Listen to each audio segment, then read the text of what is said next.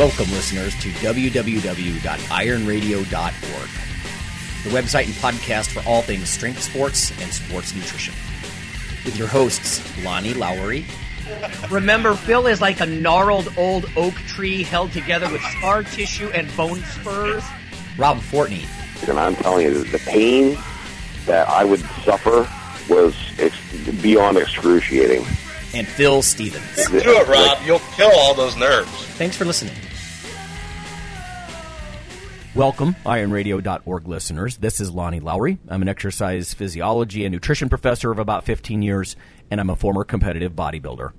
And this is Dr. John Mike. I earned my PhD in exercise science from University of New Mexico.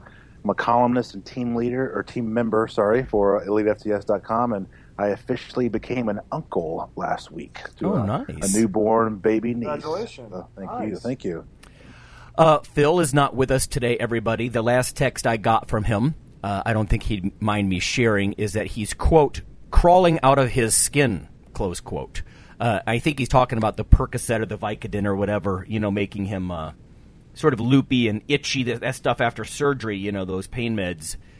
Very weird, very weird stuff sometimes. So um, he's doing well in rehab. I know he's been posting to our Facebook forums and that sort of stuff. He had his hip, uh, complete hip, on Tuesday, uh, and you know you're kind of stunned for just several days after that. You know you're trying to keep a, just a little bit of range of motion, but you know for goodness sake you can't do too much hip flexion. You can pop that joint right out, tear that muscle and all that right out, and so it's it's a very sensitive time for him. But so Phil will not be joining us this week. He's a he's a tough old bird though. I, I bet you he's going to force his way into the gym on a walker tomorrow. You know, yeah, but- yeah, no doubt. um, and then we also have Mike Walker with us. Uh, Mike, maybe just introduce yourself. Yeah, my name is Mike Walker. I've got my master's degree in exercise physiology. I'm a Team VIP online coach, uh, Olympic weightlifter, and assistant coach at Rubber City Weightlifting in Akron, Ohio. Cool. Hey, everyone, we've had Mike on before uh, from an Olympic lifting perspective, but Mike's gone through a bit of a sort of an injury and repair process himself involving stem cells, and it just makes for a fascinating uh, case study because I've been saying it for the last six years on this program, but stem cells are going to change medicine. And I think Mike's got yeah, Mike's got a really fascinating story. We're going to get to him in just a moment. First, we have some news, though. Strength and Muscle Sport News. The first one, um, it started this past week. I went to a webinar, which I never do. I don't know. It's funny because I, you know, I'm the chair of a technology committee and I advise on these sorts of things, but I tend not to like to participate in a lot of webinars myself. Um, I don't know. But I did this time. It was on the role of uh, the microbiome, right? Your intestinal bacteria in obesity. And there were heavy hitters on here. Andrew uh, Gewirtz, uh, he's a PhD biochemist, and then Lee Kaplan is a Mudfud, MD, PhD from Massachusetts uh, General Hospital. And the whole thing that I came away from this was that uh, there are things in the food supply that I wasn't aware of, honestly, that could be working with the quote unquote bad bacteria in your gut and making you fat. I mean, quite that. The animals, uh, in the worst case scenario that I'm about to describe, they were 20, 25% fatter than the ones that are not eating these foods. So, what are these foods? honestly, uh, I think it's best described if you go back in time a little. There was an article back in February by Melissa Healy, uh, I think it was from the LA Times, um, emulsifiers. So it's not necessarily like the trans fats or you know some of the things that, or the high fructose corn syrup that usually gets blamed, but emulsifiers, and there are two, and I will add this as an extra if you have the Iron Radio app through Libsyn. You know, maybe just a screenshot of what I saw, maybe just one screenshot. But there's two emulsifiers, right? One of one, one of them is carboxymethylcellulose, and that's a real mouthful, but it's usually referred to as cellulose gum. It's not quite the same thing as just regular cellulose, but and the other is polysorbate 80, uh, sometimes known as tween 80. uh, they're emulsifiers, meaning they make lipids and watery things play nice together. So they're in a lot of like um, uh, low-fat ice creams, you know, uh, salad dressings, shakes. Yeah, it's in so puddings. many products, Lonnie. Emulsifiers are in almost everything. It's kind of like gluten, right? oh, right, exactly. So I went through my own um, kitchen a little bit, looking at some of this, and I sh- I found some right, uh, especially, and it's funny to me though because, well, let me back up. What do they appear to do? Well, because they're emulsifiers and they sort of have detergent-like properties. They sort of break up the mucosal lining, the mucus that naturally lines your intestines and protects your intestinal wall. It gets sort of you know, detergented away or degraded on some level, not completely, but it allows the again the quote unquote bad bacteria in your gut to get down and actually touch or get within just a few microns of your intestinal wall of your actual intestinal cells instead of staying out in the, the lumen you know the opening area of the intestines like it should you, you lose some of that mucosal barrier and these bad bacteria start communicating uh, chemically with your intestinal cells. And there's all kinds of speculation what this does. One would be that you absorb more calories from the food you eat. That almost sounds good to some lifters, but um, others are that it's not so much that you're more efficient in absorbing calories, but you just you have the munchies all the time uh, stuff like that. So they're trying to figure out exactly what it is they're screwing up. But the fact remains, I mean, the, the, again, the rodents that they're doing this with, they're they're feeding like one percent of the diet as either carboxymethylcellulose or polysorbate 80, and these bad things are making these these mice pretty pretty frickin' fat, to be honest. Uh, what struck me when I went through my own kitchen, just to make this more personal, I guess, uh, or add to this, is that some of the foods you see this in are things that are presumably healthy, you know, health foods to a lot of people. Bagels, you know, certain low fat baked goods, uh, low fat dairy products, you know, salad dressings. You're trying to eat more salad. You know, you want grilled chicken salad. You think you're doing everything right, and then you've got dressing on there that's loaded with these emulsifiers and is uh, screwing up uh, your gut function. There's even some suggestion in this LA Times article that they may alter the composition of gut microbes so some of the more inflammatory ones uh, rise in population. So, uh, the, what I saw in the webinar, it went through a lot of gory detail. I mean, they took germ-free rodents where they actually they eliminate all the bacteria from their gut, and I don't know antibiotics, however they do that, and then then they fed them some of these emulsifiers. Uh, and again, they're in amounts that are in the food supply, and they didn't make the mice fatter when they had no bacteria in their gut, right? So that's how they've kind of piecemealed that out. And there's even a really cool cartoon, maybe I'll post somewhere, where it basically shows how bacteria uh, are supposed to stay out in the floaty area, out in the center of your intestines. They're not supposed to be up against the wall of your intestines. Uh, But once those w- we sort of suds away the mucus that protects us, these things move in and and cause all kinds of problems. So I don't think anybody's saying this is the reason for obesity in America. You know, the Western diet, but it's yet another contributor because I'm telling you, I'm just looking at these pictures of how fat those mice were uh, just because they were getting emulsifiers. And like you said, John, damn, it's in everything.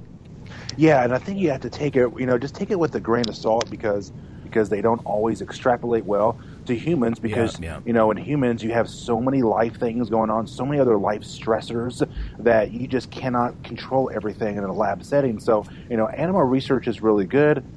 I like it. It gives us a lot of insight to other potential applications um, to you know human performance and, and, and physiology and, and training and nutrition. So you just kind of have to take it for what it is. And um, but yeah, I mean, it just it's just another reason why we always uh, are big advocates of, of probiotics and you know heavy probiotics, especially like in good yogurts. Um, and then you can obviously uh, consume probiotics and supplements, you know, as well, uh, because it is important. Like you need healthy gut bacteria, right? And and I think that's probably one side of the nutrition aspect that people don't really realize a whole lot, and I don't really see a lot of trainers or coaches really talking about it. And I don't really see, I don't really hear a lot of people talking about it um, aside from more of a scientific perspective. Uh, but I think it's really important because it's one of those things.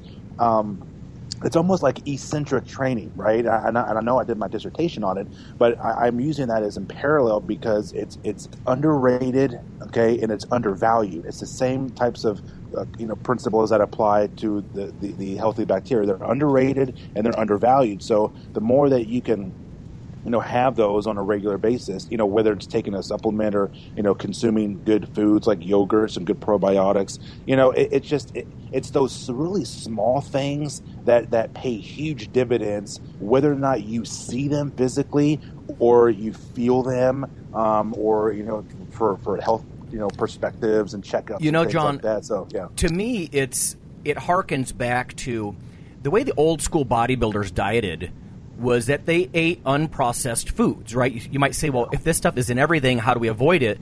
Well, the old school eat chicken breasts and broccoli, or chicken breasts and green beans, or chicken breasts and asparagus at almost every meal. You know, egg whites in the morning um, with mm-hmm. some vegetables. That's how they used to do it. They would pay their dues for six oh, months yeah. and get ripped. And now we've got so many excuses with these quote unquote diet foods you know, and we wonder why we're not achieving that kind of weight loss. You know, it's like, well, because you, you're you can't eat your light ice cream and your light bread and your baked goods and this and that, uh, puddings and even a lot of supplements and pharmaceuticals have some of these like polysorbate yeah. 80 in them.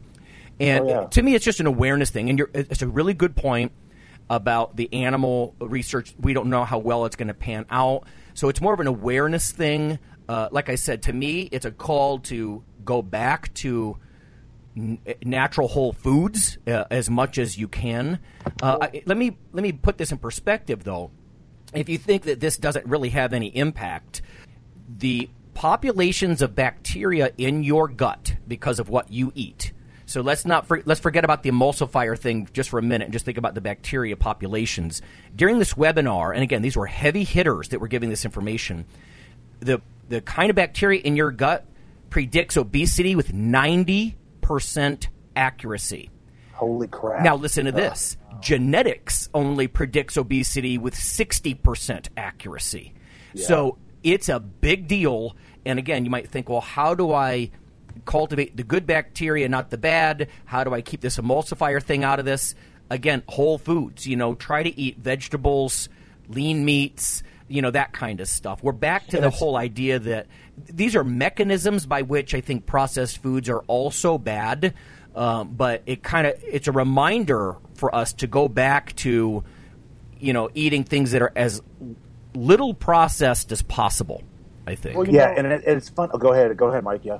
Oh no, it was just uh, you know what that reminds me of actually is just kind of the old school. Is Jack LaLanne always said if if man made it, don't eat it, and you know, I, I know that's really simplistic, but that was always kind of the foundation of his principles. And if you think about it, you know, I think that holds even more true nowadays than it did even when he said it. And if you think about it, you know, that's all it really takes is simplistic eating. You know, like you said, you cook your own food. What are the odds of me adding, you know, cellulose to to my broccoli? Yeah. You know what I mean? Like it's not going to be there because it's not something I'm going to utilize because it's not processed. And I always when you when everybody ever talks about something like this, like I said, I always think of like Jack LaLanne.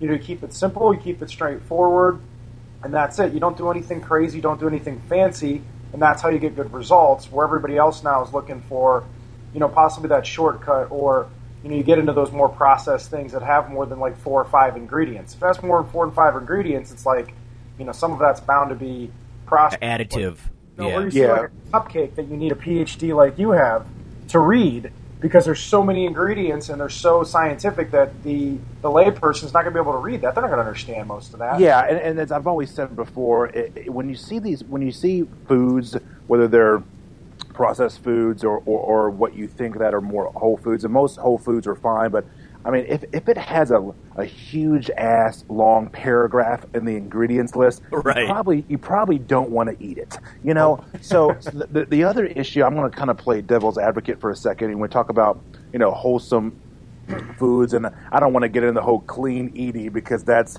kind of could be arbitrary and, and, and Subjective, in and, of, yeah. in and of itself, absolutely. So, but what I wanted to say is play devil's advocate for a second. When you talk about like wholesome foods, you know, chicken and broccoli, when you're trying to put on weight and put on muscle mass for a contest, that's almost the like the opposite approach that you want. I'm not saying you need to go to the buffet, you know, and go to the Chinese buffet you know, five times a week and, you know, and, and consume six burgers a day. I'm not saying that. I don't, because I don't believe in the whole dirty bulk um, much, much anymore. Um, because it really throws off, especially like your insulin levels and things like that, and, and just kind of puts on unnecessary body fat. But when you're trying to put on weight, muscle weight, and lean mass, you you can't be eating chicken and broccoli and expect to, to gain strength and size. You know, so it's like there, there's this happy medium that you, you had to experiment with over the course of years of your training to see how you respond to certain things. And and and, it, and it's like anything else in life. It's like a doctorate process. It, and that's exactly what it is. It's a process and things don't happen in, in, in six weeks. Um, so that, I just kind of wanted to say that because people think well yes if you want to get lean and look good and physique wise you have to you know, be more strict and regimented with your eating. You know, when you're trying to put on weight for a contest, you can kind of lift that off a little bit. There's, there's some different. It's like you, there's different approaches that you have to take for what goal that you're trying to achieve. Yeah, I would suggest that there are uh, unprocessed foods that you could pour all over your broccoli. Do stir fry with olive oil. You know, bring Yeah. the calories like that. There's definitely. I don't.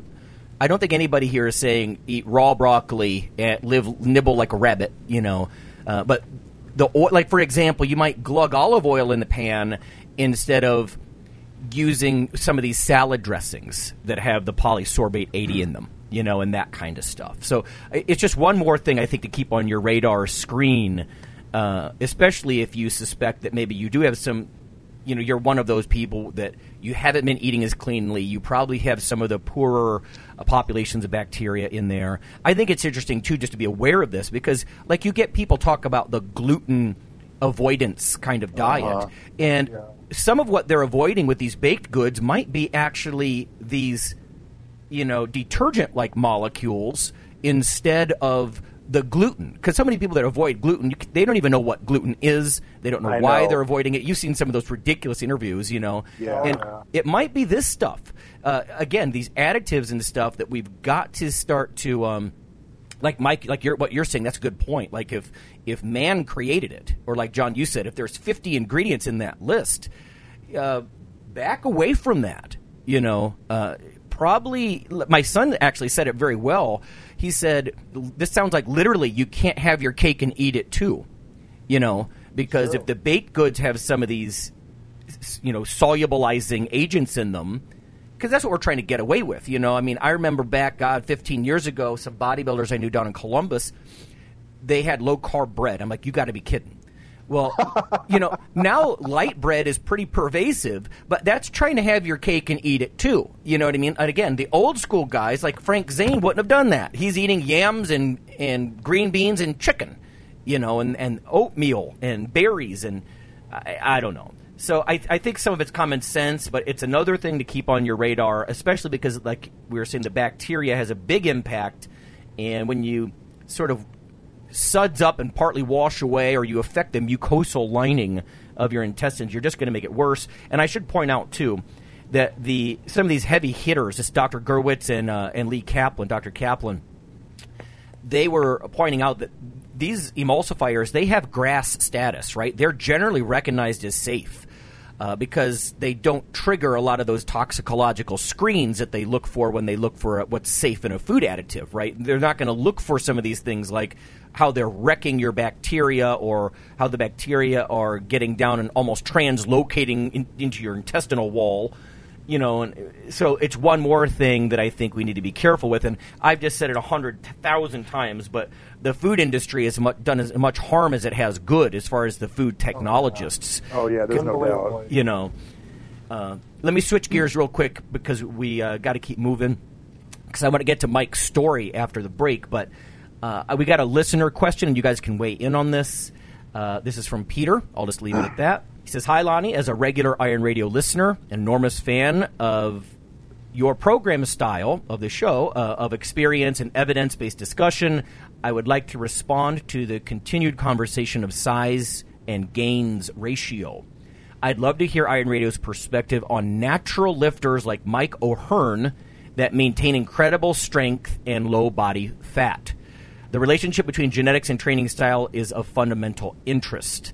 Maintaining low body fat and heavy lifting mixed with high volume bodybuilding style supplementary exercises has appeared to be successful in some populations. And again, he's referring to Mike O'Hearn as an example of success, I think. Your expertise in physiology is critical here. Just an idea for future shows. Keep up the solid work. And that's Peter from California. Uh, all right, John, what do you think about this comment about low fat, high volume bodybuilding lifestyle to create uh, somebody like Mike O'Hearn? Well, I think first of all, there there are people that do that, and there are people like that that are successful. Because I know a lot of uh, bodybuilders and, and powerlifters who are, you know, they're lean, they do high volume, you know, they, they, they lift heavy, and they're and they're fairly lean. Um, but at the same time, I think we live in a culture um, anymore that um, I, I think it is a good idea to be open minded with the fact that most people um, at high levels of athletics and competition are are more than likely, um, I, you know, uh, extreme high percentage that they use, um, you know, a- anabolics yeah. or something. Um, and, and I think that's one of the unrealistic things that a lot of people don't really understand when they see these pictures in the magazines, and, and it doesn't have to be, you know, uh, like uh, more male prominent magazines. It could be things like, you know, Shape or Oxygen or whatever it is. You know, females, for example. Yes. You know, they they um, just like for example in like the Shape magazines or Oxygens and things like that. And I, and I've written for those magazines, but those images that, they are in a lot of ways a distortion of, of, of reality because they don't look like that year round. Most of the time, those pictures are taken right before a contest or right after a contest. Um, you know, and, unless you're on a lot of anabolics and cutting agents, most people do not look like that. What you see, you like year round. Um, so I, I think it, it's it's helpful to be open minded um, and, and, and, say that most people who you think may be natural, or the odds are they're they're really not. Especially if if they're lean and hard um, and, and and muscular, like all the time, year round, and throughout the years. Um, you know, five, ten years, or whatever it is. But I think it's helpful to, to stay open minded because we, we, we kind of have a tendency to idolize um, and compare ourselves to you know other people, their lifting, their looks, their physique, um, and we want to achieve that level of success too. And there's nothing wrong with that. But you have to just be open minded and, and, and be realistic at the same time too. Yeah, the genetics only take you so far. Uh, yeah. You know what I mean? I just want to point out something real quick. I agree with Peter about the you know higher volume bodybuilding style training. That is going to lead to hypertrophy on some level. I've seen guys that just do very low volume kind of lifts because frankly it's so freaking heavy and some of those guys get thicker. Some, you know, it's so intense they don't actually get enough volume. You could actually leave the gym 45 minutes later or 65 minutes later and only have done probably less than two dozen reps total, you know. Yeah. Uh, so there is a requirement for high volume. I do think it leads to hypertrophy and that sort of stuff. He's talking about maintaining lower body fat. There's no doubt some people can. Um, well, and I, I, you know what? I'm not going to cast aspersions at, at Mike O'Hearn. He's been around for a long time, uh, but he's one of those kinds of guys. I mean, let's face it. There's there are mild and or low dose anabolics, uh, or lower dose growth hormone. There's a lot of different types of things that can yeah. pharmaceutically enhance a physique. And Mike is someone who I believe is too big to be completely natural. He and, yeah. and again the the ultimate test I'd like to see with someone like that would be to put them in a cell, you know, treat them well, but put them in a cell for three months. Let them eat as eat whatever they want and lift however they want. Uh, and I think you're going to watch them shrink because they're mm-hmm. they're going to be. I mean, tissues are supported in fact, the amount of mass you have is partly supported by hormonal concentrations. And what, if you forcibly remove that stuff, I think a lot of these people that are presented as natural, uh, whatever it is they're doing, I think is going to come to the forefront because you're not going to see them. Uh, you know, you're going to see their physiques degrade in either size or hardness. Uh, you know, and that sort of thing. Again, I, I'm not saying he's using illegal drugs, but to toss him out as a prime example of a natural lifter, uh, that begs the question, you know, what natural means exactly, you know, Yeah. and, and that sort of thing. Now, I'm sorry, Mike, I cut you off. What were you going to say? No, no, no, you're fine. Uh, you know, in speaking on somebody like you know that, or and I think you know you guys kind of hit on it, but you won't have that realistic expectation because you know the fact is is I'm a decently quick guy, but I'll never be Usain Bolt. It's just never going to happen. And I think a lot of people when they see those magazines and see these people, you know, those might be the freak. You know, if they are clean or if they are natural, you got to remember there are some freakish people out there, and if you're not a freak yourself, you can't compare yourself to a freak and get away with it. Like I have a teammate, she naturally puts on muscle. She's the definition of a mesomorph. She is 13% body fat as a female, five foot two, and weighs 130 pounds, and she's rock solid. Yeah. She's never Wow. touched. She's never touched a drug in her life. She, if if 100%, let's say, is the elite of the elite athlete, like a like a Bo Jackson, one of the greatest of all time, she's 96%. I mean, she's got potential to be world class in, in almost any sport she touches. I mean, she masters it in a week. It's unbelievable. I've never been around somebody with, with her kind of power and speed and athleticism, but she barely, she doesn't even take protein. Like, you know, she's just that shade of freak. She's been this way her whole life. As even as a little kid, she can master a sport in five minutes. And you know, how can you compare yourself to somebody like that? Is unrealistic. You know, unless you have those kind of potential and that kind of genetics, you know, you can't go around and say, you know, I am this person. Speaking of shape, one of uh, one of our team VIP girls, Ashley Kaltwasser's been on that magazine.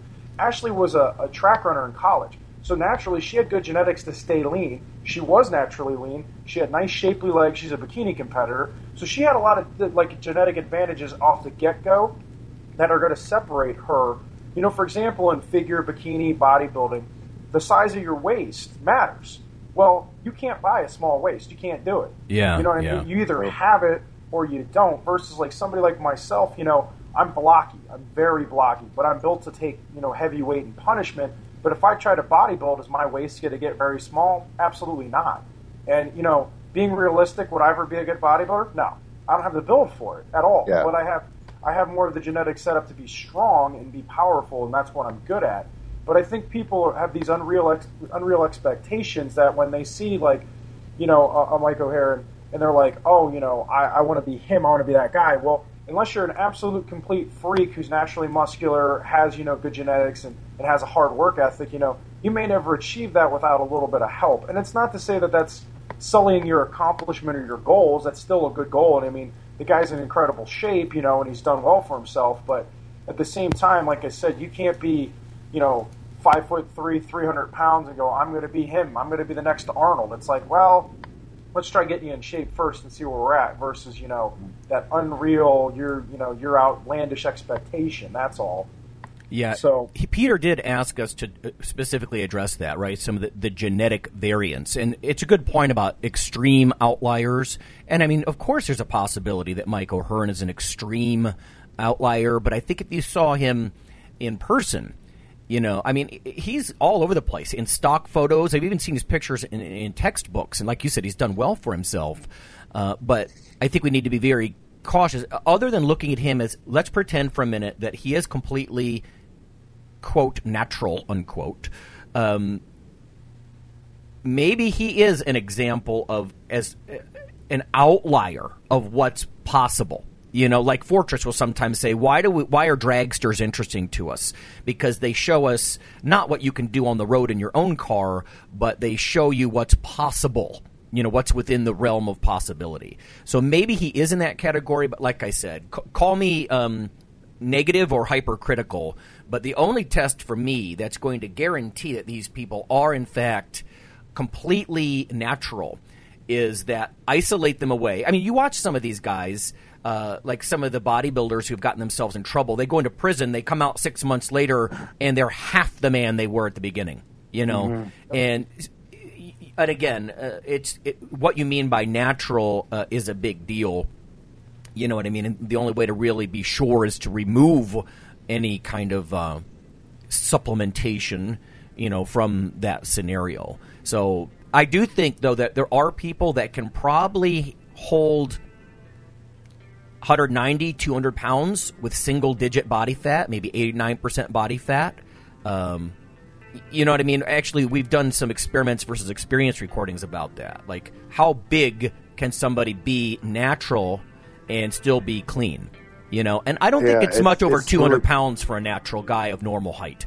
I really don't. Yeah, I, I, I've got. I mean, I, I don't. I, don't, I would. I would venture. I mean, it depends on your genetics and how big you are, you know, to begin with. And but I, I would. I would probably venture to say, on the high end, um, probably uh, 260, 270.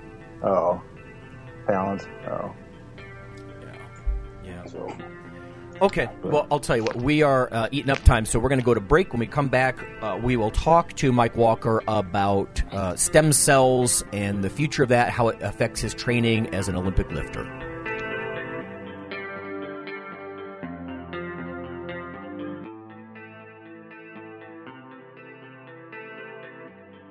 Hi, this is Dr. Lowery with an update on the protein book that you hear about in the ad at the end of the show. Uh, if you simply Google CRC Press and protein, uh, there's a new development. On the right side of the page, you can see ebook, and there's a purchase slash rent option. And the cool thing here is if you check that out now, because they have an agreement with VitalBook, uh, you can actually download the ebook for 69 US dollars. So that's 31% off the 99.95 uh, cover price.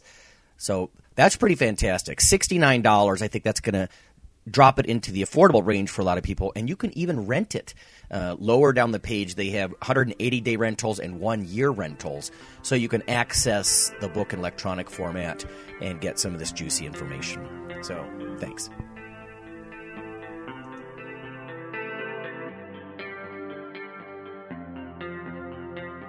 Hi, this is Dr. Lonnie Lowery, and on behalf of Phil and Rob, I'd just like to let listeners know that if you love us or you hate us, we'd like you to leave a comment or perhaps vote for us on iTunes. It helps us out quite a bit on the popularity side of things.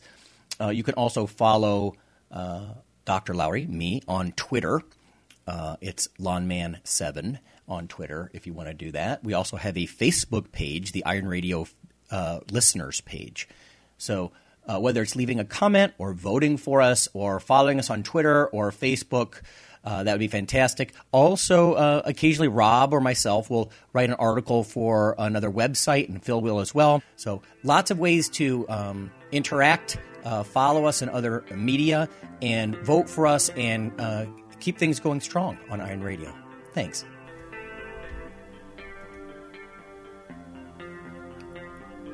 Iron Radio listeners are a unique bunch. You value both in the trenches skills and the research and evidence that informs it. That's why, as a listener supported show, we occasionally do funds drives to keep everything free and advancing. Did you know your donations at www.ironradio.org pay for web servers? They allow for small sponsorships of gifted competitors or students, and even partly fund research on our specific population. That's what we're asking for during the spring and early summer funds drive. Dr. Lowery, that's me, and some students are on the verge of some key discoveries involving caffeine and explosive lifts, but we need help to get the message out. If you value the authenticity, expertise, and real progress Iron Radio provides, please consider a donation. Any amount is appreciated, but if you could put forward $25 or more and email Robert Fortney at hotmail.com about it, we'll send you some behind the scenes audio lab notes that were recorded during data collection. They offer true insight into what research is like on barbell athletes. Thank you for considering it.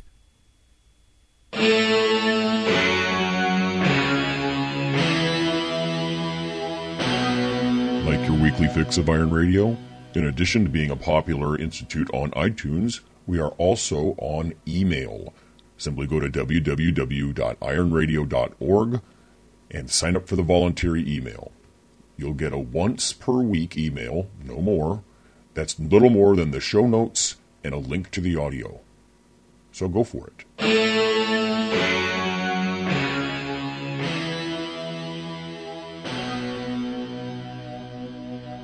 All right, listeners, we are back after the break.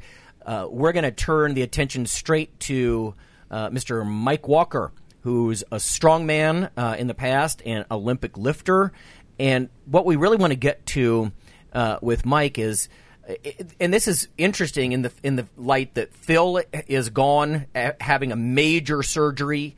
Uh, you know, and Mike had some problems uh, with his back. And anyway, tell us your story basically from that perspective, Mike. So, when did you first feel symptoms?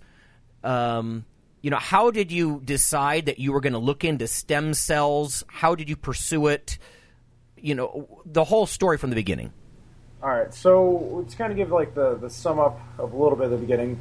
Right around when I was five, I, I still remember to this day, I was watching Strongman, and it was Bill Kazmaier versus Geoff Capes, and I either 81 or 82, the World uh, Championships, and I had said that I wanted to do that. For some reason, that just called to me. And between the time I was like 5 to 10, like I would off and on play with weights. Like my brothers would lift or my dad would lift, and I'd go do it like once every couple of weeks, some curls or maybe a little bit of bench. And then when I was around 10, I really just wanted to do it. And at that point, my dad was like, all right, well, we'll let you go. And we had equipment and everything, so I started picking it up more intensely and, you know, started training every other day or every couple of days. You know, I'd get two, three lifts in a week, and I would start doing, you know, more exercises and more things.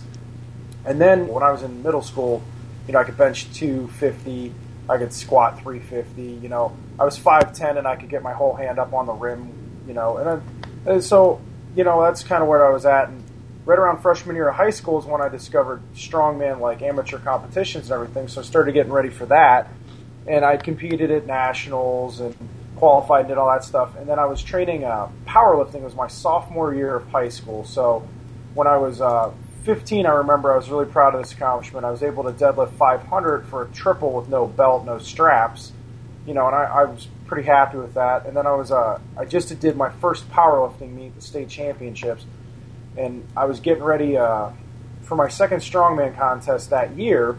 And I still remember it was funny you'd said symptoms and everything when did they first start. I still remember to the day, like what had happened. I was in lifting in the morning with a friend, and I was doing sumo deadlifts, and I came up on one of them, and I felt a pop in my back, and I couldn't tell what it was at the time.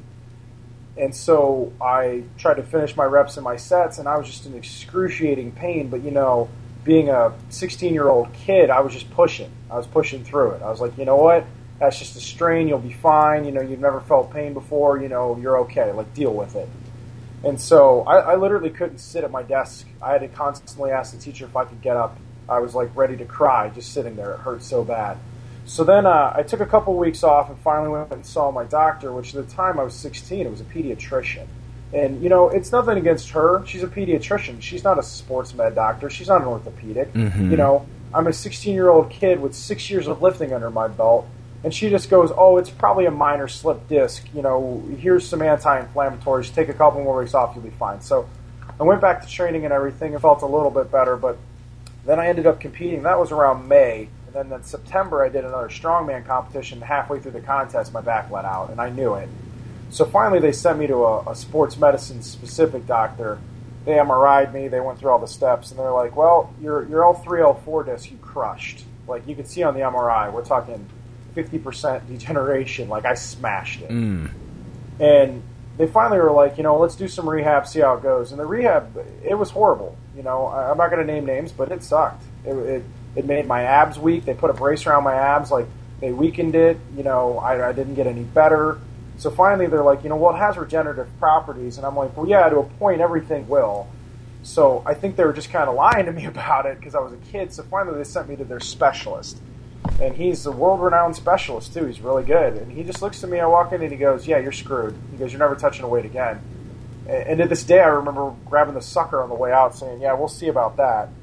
So, you know, I took off the brace they gave me and started training again. I'm like, I'm not going to let this stop me. So, I got back into strongman again and competed and started working on that. And finally, uh, you know, was being pretty successful at strongman. wasn't having too many issues. And then I uh, ended up tearing my bicep getting ready for a contest, which is a really common problem in strongman. Yeah, it is. And, yeah. and really, after after that point, I, I decided that you know I was weighing about 290 at that point. I was like, you know, like we kind of talked about earlier with being natural and clean and, and what's going on is these guys in strongman. I, I'm six foot. You know, I have a frame that can hold low 300s, but you know, Brian Shaw, who just won again, is six eight four forty. Yeah, event, I, I know. you He's know, a monster. He, he's a monster. You know, I, I, I didn't get the hype. You know, those guys are getting bigger and bigger. You know, Hafthor Bjornsson, they call him Thor. I walked by him yep. at Arnold. 6'10", 400 pounds with abs. Yeah, he's like six nine and like yeah, and I, I'm I'm almost six four and I'm um, I'm still floating around 300, about 300 now. And it's and that's the thing, you know, a lot of those guys, like it's the unspoken, they're probably on, fine, whatever, you know. But it's like, do I want to shake hands with that and move on to the next part of the career and maintain this weight and go from there, or do I want to do something that you know I, I think I would have a better potential at? And that's when I kind of stumbled into Olympic lifting. I have shorter legs, I have big hips, big shoulders, so you know I, I kind of started pursuing that and to land the whole plane, you know, with, with the stem cell, essentially about halfway through my Olympic lifting career, about a year or two in, I started having bad slip discs. They would bulge. Didn't matter what I was doing. Didn't matter how tight I was keeping my abs. Didn't matter, you know, what lift I was doing or what positions. They were they would just slip out of place, and it was becoming so frequent that I could almost tune my watch to it. Every five to six weeks, disc would slip. Didn't matter if I took time off before. Like I, I tried to play with it. So what pushed me to the stem cells essentially was I, I really had a choice. It was retire, attempt to just get a normal life. My discs were degenerating; they were bulging constantly. You know, I couldn't even put together a two-month training cycle without hurting myself. Or what grassroots kind of grunt option do I have left? What's left to do? And I started looking into it, and I was lucky that when I was a, a professor, I had a student who already had it done and he was kind of a, a, guidance in the whole thing. Like he would, you know, tell me what he did, how he felt, what he thought, and then you know, doing my own research and actually, you know, consulting with you about it, Lonnie. You know, getting your PhD expertise in on it. I decided that you know this is one of the last things I can do to hopefully keep my career going. You know, because I'm only going to compete for another five years. You know, that's not a lot of time, and I would like to finish out my career competing versus being forced into retirement. So that's what prompted me to, to find this place and to do my research. And I ended up going out into Colorado to do it. I was outside of uh, Denver, Loveland, Colorado is what it was called. It's Orthopedic Stem Cell Center. And they were great. They, uh, he's a, a spine specialist. That's what he does. And his goal is he doesn't like doing surgeries. He's like, I don't want to do surgeries on people. He goes, Your body wants to heal itself. He goes, But, you know, somewhere like a disc or something that's, you know, you're not going to have a lot of blood flow and everything is not going to get the stem cells or the nutrients it needs. So what we're doing is we're taking those healing cells and we're putting them right where they need to go. Let's try to fix it this way. And they had, you know, a lot of good research that I read over that was showing that you know it, it worked well and everything. And as recently, I had uh, some X-rays done on my hip, and it showed. They said your disc spacing is perfect. And I looked at my L3, L4, especially because that's the longest one that's had the issues, and it grew back I mean, in less than a year, it was hundred percent. They're like, look at this spacing on all of your discs; they're good. Hmm. And I'm like, and they injected they injected three levels because my L3, L4, my L4, L5, and my L5 S1 were problematic. So they injected all three of them. And I, like I said, I physically saw the picture. They're like, look at, they're like, these are fine. And I'm like, really? And they're like, yeah. And I go, well, if you pulled up my MRI or a picture, you know, ten years ago, they're all screwed you know, they're all bulged, they're all smashed, and I'm like, you know, knock on wood, I haven't had any bulging issues. They've grown back completely, and it's like, wow, this is, you know, it was a, a calculated gamble, I call it, you know, because you never know exactly. There's not a, uh, there's not a uh, quantitative way to justify this. Like with my bicep surgery, it was very cut and dry. You know, we're going to tack it back down. As long as you do the rehab, you'll be fine. They can almost guarantee that. Where this one, it's like they'll work to a point where you're going to get something out of them, and I got you know pretty much the, the full effect out of them. So that's kind of where where my story goes for the most part. Right so, now, Mike, do you think you were a best case scenario? Because I mean, you're back to training. Aren't you hitting some PRs now with your Olympic lifts and whatnot? And actually, yeah, what happened was I, I had the surgery done in, in late July of last year, so it's coming up on a year. And by end of November, because I had taken off. I took off all of August, all of September, and I think the very last week of October, I actually got back to lifting, lifting, which was not even heavy, just actual barbell stuff. And by the end of November, I was past my old total and past my old PRs. So That's awesome. yeah, it, it was, and that's the thing. Like I felt better. The only I've literally only had because I, I figured drawbacks will be brought up. The only drawback I've had with this whole thing is, and I've had this in the past anyways with my disc, is the facets on the outside of my, my spine or the joints there. They they're irritated right now because what happened is essentially they went from one position and grew into another, and that's caused inflammation in them a little bit. So I mean, literally that's the only problem I've had to deal with, and it's actually more of a simplistic fix. You either take time off to let it rest, or you know you get some low dose cortisone shots into them. It takes the inflammation away, and you're fine. So you know it was uh, it definitely was a whirlwind of experience, especially when I hit that first like PR after. You know, because my actual quote strength lifts weren't as high as they were before, but my Olympic lifts were higher because I could hold a better back position. And it was just amazing to think that in less than like 10 weeks you know i was starting to crack prs consistently. And you know i've been hitting them ever since. I take a little bit of time off because of the facet irritation but you know like i said it's not a bulge. It's not anything that's overly problematic you know uh, that's just like a training tweak. You, you know what i mean? You know, it's still one of those minor like aches and pains kind of that goes with it but you so know, like I mike said, is this then is this something you would recommend that whether it's a power lifter, Olympic lifter, even a bodybuilder, because I've known some bodybuilders with multiple, you know, vertebral fusions and whatnot, you know, and of course that that invites other problems down the road as the the articulating uh, vertebrae on either side of the fusion they have to be hyper articulating, you know, hypermobile because uh, you got this section of your spine that's basically like a rod now. Uh, you know, and there's some other issues with that. So, but is this something then you think is um, is it going to go mainstream? How should guys start googling around if they've got back problems and pursue this, or is this so experimental that you were just lucky to get in on it?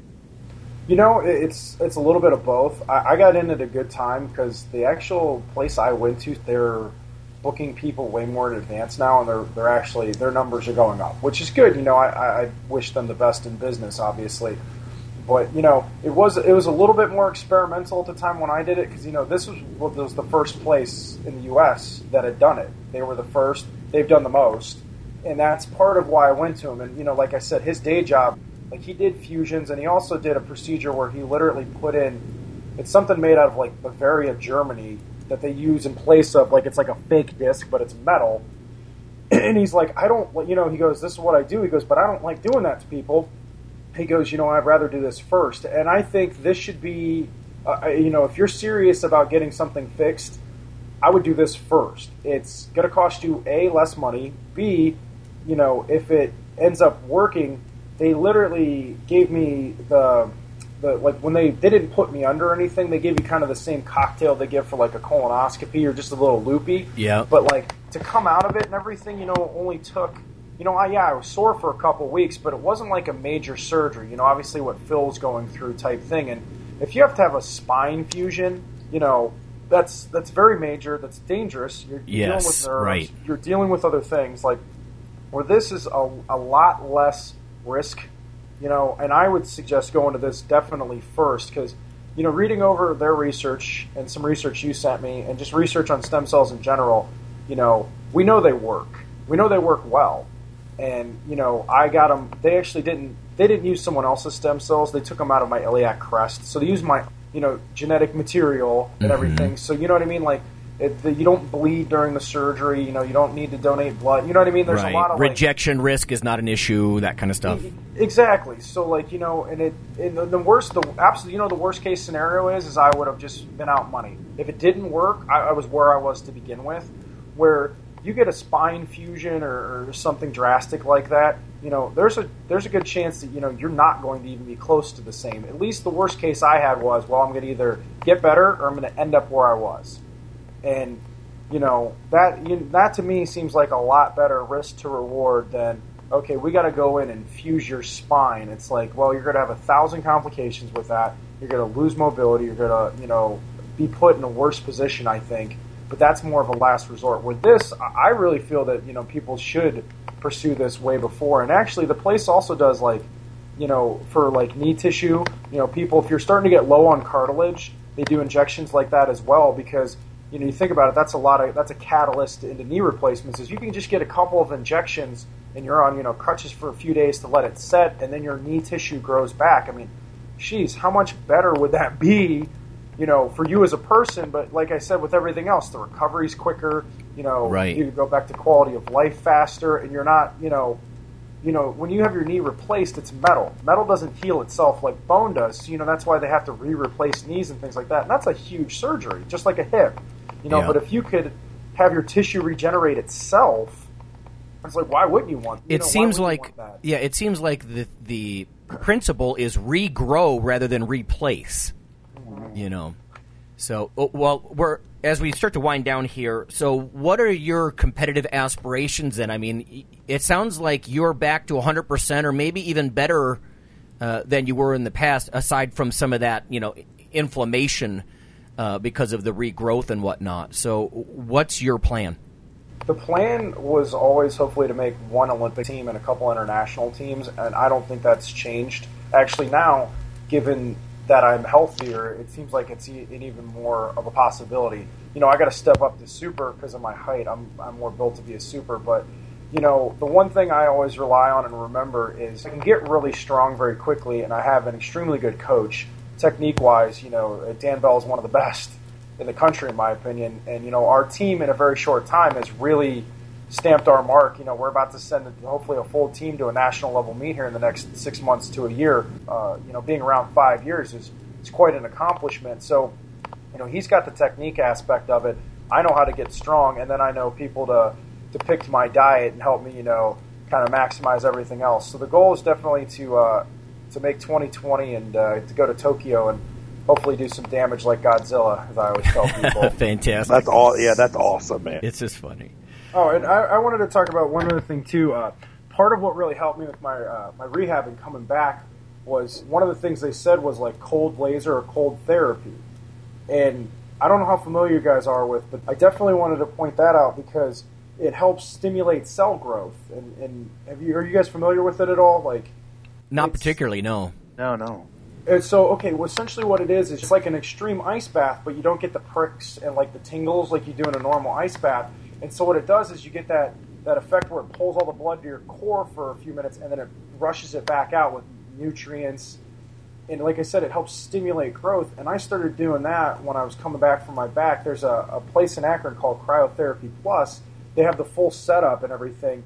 And you know, I did it uh, the first time back in November, and I, I really liked it. And it, what I said, like, it helps reduce that inflammation, and it, it literally helps with stimulating cell growth. Again, like the fresh nutrients and everything. That really helped extremely. And I can tell you, you know, I'm not, I don't do it just to do it. Like, I do it because I feel better. Like, I consistently feel better. Like, my knees never bother me, knock on wood. It helps me recover quicker after a workout and lifts and stuff and you know it, it's just one of those things like the I'm, I'm just lucky that they have a place in Akron. It's literally right off Huh. you know right in Fairlawn. And every time I like I said every time I go in it's only three minutes. So instead of a 20 minute prickly like horrible ice bath but I truly like what they told me at the stem cell place was like cold treatments like that really do help. That's one of the specific things they said. So I was really lucky that I could find crowd like they happen to have 10 minutes from my house because they're starting to be more prevalent but like you know the big news is is that's what LeBron's been using. You know, he started going to the same place, and that's great. It's just funny. I, I'm an originator. I started going there like two months after it opened. You know, because I'm that crazy shade of like what's going to make me better, and that's one of them. And the other one is you know just general PT. You know, I, I go see Matt Stevens, and he's been taking care of me for the last year. And without those kind of components, I swear, if I didn't have those, I don't think I would have recovered as fast. Seriously, huge, huge. Well, it's good to know. know. I mean, you've got to move in some direction. Start your search. I mean, if if we have listeners and if we have a bunch of, uh, I'm sure we have lifters with issues with their back. I mean, I myself suspect like an L5S1, you know, issue and that kind of stuff. And I, I know the NSCA says that you know heavy lifting over years doesn't necessarily cause degeneration and that sort of thing. I, I, it, I think it's sort of people are- are genetically prone. Maybe some people, or maybe the the training is is so brutal that it's not something that's in the textbooks. But I think we probably have a lot of listeners who would be interested. They've got back issues, and I think your story really suggests be proactive. Go be part of your own treatment. Look into the stem cell thing. Look into you know some of these things. Now you have to be careful because there are alternative therapies out there that I think are just hokey. You know, Oh, but but at the same time, uh, doing nothing isn't making you better. You know, and you can argue the ethics or whatever of self treatment and that sort of thing and self experimentation, but yeah, I, I do think there are things that come to light in the strength conditioning community uh, that much later you'll see clinicians start to embrace, but they they'll never really give credence to the fact that we did that first. I don't know. Well, uh, us, us Neanderthal meatheads are, are with by our archaic and barbaric methods could have never been right. Right, right. Hey, just to, I want to end with this then.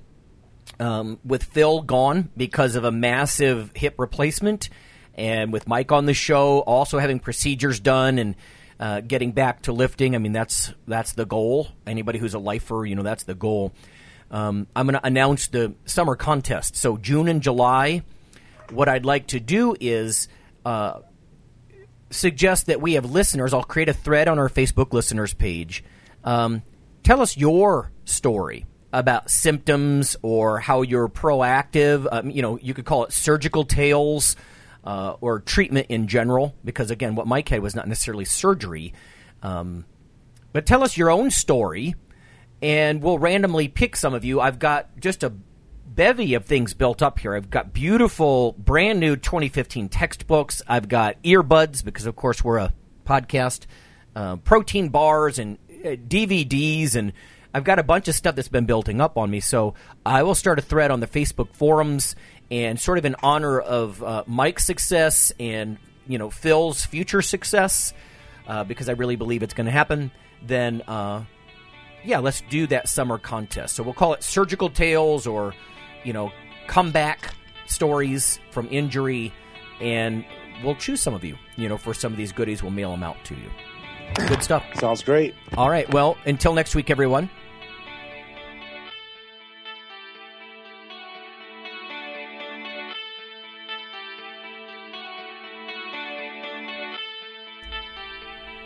Hey, listeners, have you seen the store at ironradio.org?